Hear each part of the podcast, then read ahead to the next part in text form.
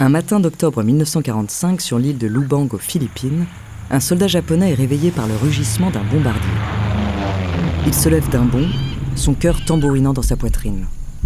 Il secoue ses camarades endormis, l'ennemi les attaque, c'est certain. Les quatre hommes regardent le ciel avec appréhension, prêts à affronter le pire.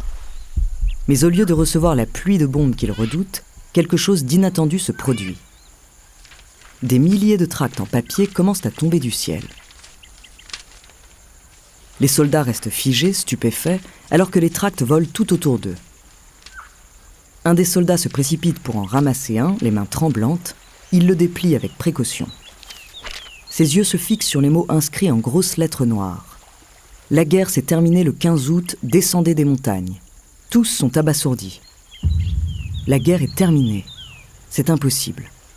L'Empire du Japon ne peut pas perdre. Ces soldats japonais ignorent tout des bombardements nucléaires sur Nagasaki et Hiroshima et de la capitulation du Japon. Hiro scrute les visages de ses compagnons, cherchant une réaction similaire à la sienne. La confusion se lit sur leurs visages. Hiro replie soigneusement le tract. Il annonce à ses camarades la vérité ceci est une ruse de l'ennemi. Le Japon ne peut pas perdre face aux Américains. Tout ceci n'est qu'une manœuvre pour pouvoir les capturer. Leur combat n'est pas fini. Mais ce que Hiro ignore, c'est qu'il va passer près d'un tiers de sa vie à participer à une guerre déjà terminée.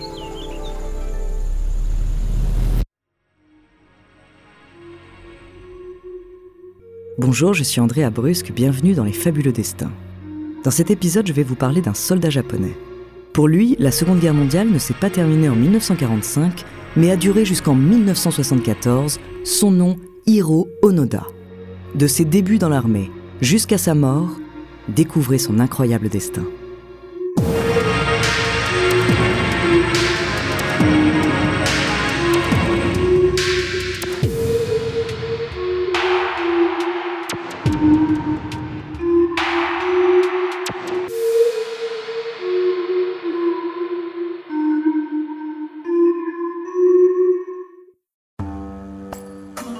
Hiro Onoda, né le 19 mars 1922 au Japon, est l'aîné d'une fratrie de six enfants. À l'âge de 20 ans, pendant la Seconde Guerre mondiale, il s'enrôle dans l'armée impériale japonaise. Après une formation intensive dans laquelle il apprend les techniques de guérilla, Hiro est assigné à un régiment d'infanterie.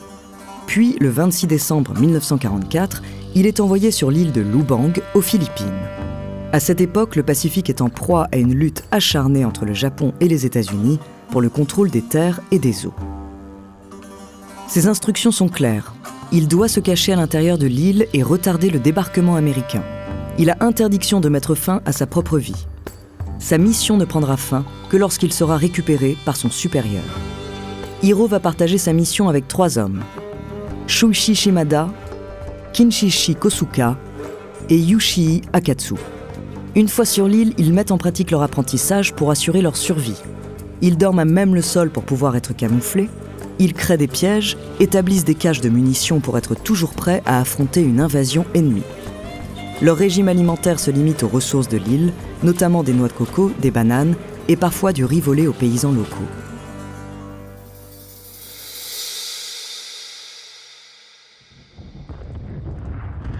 Malgré leurs efforts pour repousser l'ennemi, le 28 février 1945, les Américains prennent l'île aux Japonais. Contrairement à d'autres soldats, Hiro et ses camarades décident de ne pas se rendre. Ils vont alors partir se cacher dans les montagnes. Quelques mois plus tard, les Américains gagnent la guerre. Des recherches sont effectuées pour retrouver les soldats restant sur l'île. Mais personne ne retrouve Hiro et ses camarades.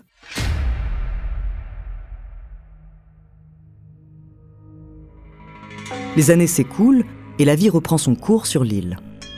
Mais pas pour Hiro et ses partenaires qui continuent leur mission. Malgré leur détermination sans faille, leur morale commence à vaciller. Et en septembre 1949, Yushi manque à l'appel. L'un des quatre camarades a décidé de quitter le groupe et de se rendre.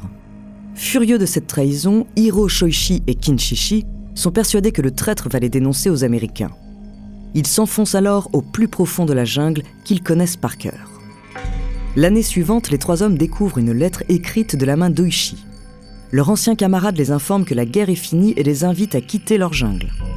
Hiro ne croit pas un seul mot de son ancien allié. Même les lettres de leur famille ne feront pas sortir les soldats de leur cachette. Alors que la guerre est finie depuis presque dix ans, les conditions de vie deviennent de plus en plus rudes pour les trois hommes. Sans culpabilité, Hiro, Shoichi et Kinshichi se mettent à piller et brûler les fermes des locaux pour survivre.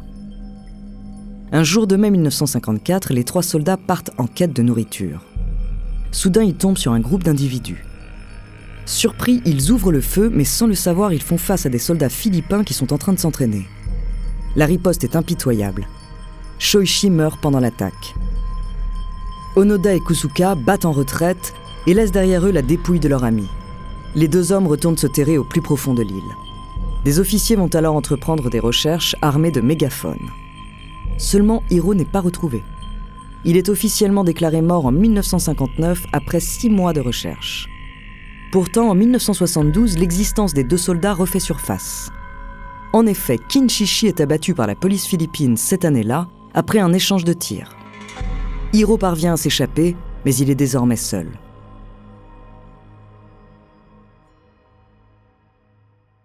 Avant de continuer cet épisode, nous voulions vous remercier pour votre écoute si vous voulez continuer de nous soutenir, abonnez-vous à la chaîne Bababam Plus sur Apple Podcast. Cela vous permettra une écoute sans interruption. Ou bien écouter ce message de notre partenaire sans qui ce podcast ne pourrait exister. On se retrouve tout de suite après.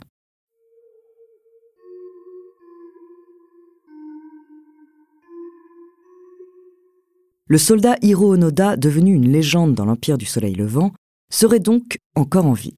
Norio Suzuki, jeune étudiant japonais féru de voyage, décide de partir à la recherche du lieutenant Onoda. Nous sommes le 20 février 1974. Cela fait presque 30 ans qu'Hiro continue de livrer une guerre qui est terminée. En cette fin de journée, le soleil se retire doucement derrière les montagnes. Hiro se balade dans la jungle, ses sens sont en alerte. Tout ici lui est familier, chaque arbre, chaque cri d'oiseau, mais aujourd'hui, quelque chose d'inhabituel se dessine à l'horizon. Au bout de la rivière, une tente a été plantée. Devant, il voit un jeune homme en train d'allumer un feu. Hiro observe avec méfiance ce jeune inconnu. Il est intrigué par son accoutrement. Il porte un t-shirt, un pantalon bleu foncé, des chaussettes de laine et une paire de sandales en caoutchouc. Personne sur l'île ne porte des chaussettes en laine et des sandales en caoutchouc. Avec son fusil chargé et la main sur la gâchette, Onoda interpelle l'étranger qu'il tient en joue. Norio se retourne, incrédule, face à l'homme vêtu des haillons d'un uniforme militaire. Il le sait, c'est lui. Il le salue d'une manière respectueuse et lui demande s'il est le lieutenant Onoda. Hiro, observant ces formules de politesse japonaise, baisse lentement son fusil et confirme son identité. Norio est abasourdi. Il vient de retrouver Hiro Onoda. Le jeune homme invite le soldat à se joindre à lui. Il lui explique que la guerre est depuis longtemps terminée. Il propose au lieutenant de rentrer au Japon avec lui. Cependant, la réponse est catégorique. Hiro refuse de rendre les armes sans avoir reçu un ordre direct de son supérieur hiérarchique. Conscient que personne ne croira cette incroyable histoire, Suzuki décide de le capturer avec son appareil photo pour avoir une preuve indiscutable.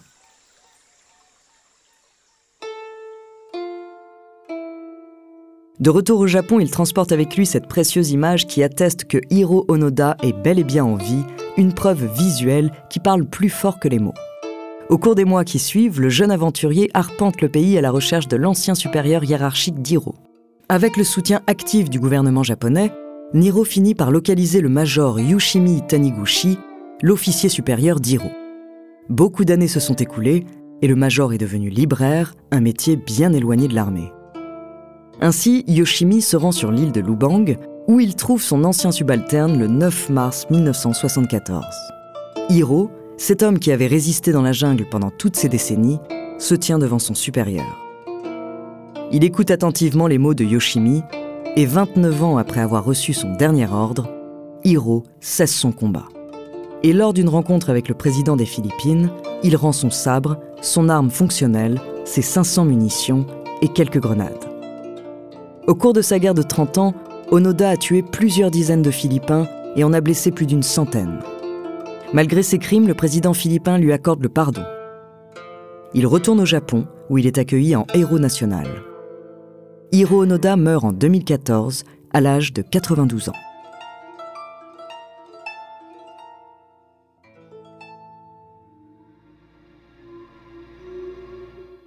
Merci d'avoir écouté cet épisode des Fabuleux Destins. La semaine prochaine, je vous raconterai l'histoire du plus grand conquérant de l'histoire. En attendant, si cet épisode vous a plu, n'hésitez pas à laisser des commentaires et des étoiles sur vos applis de podcast préférés.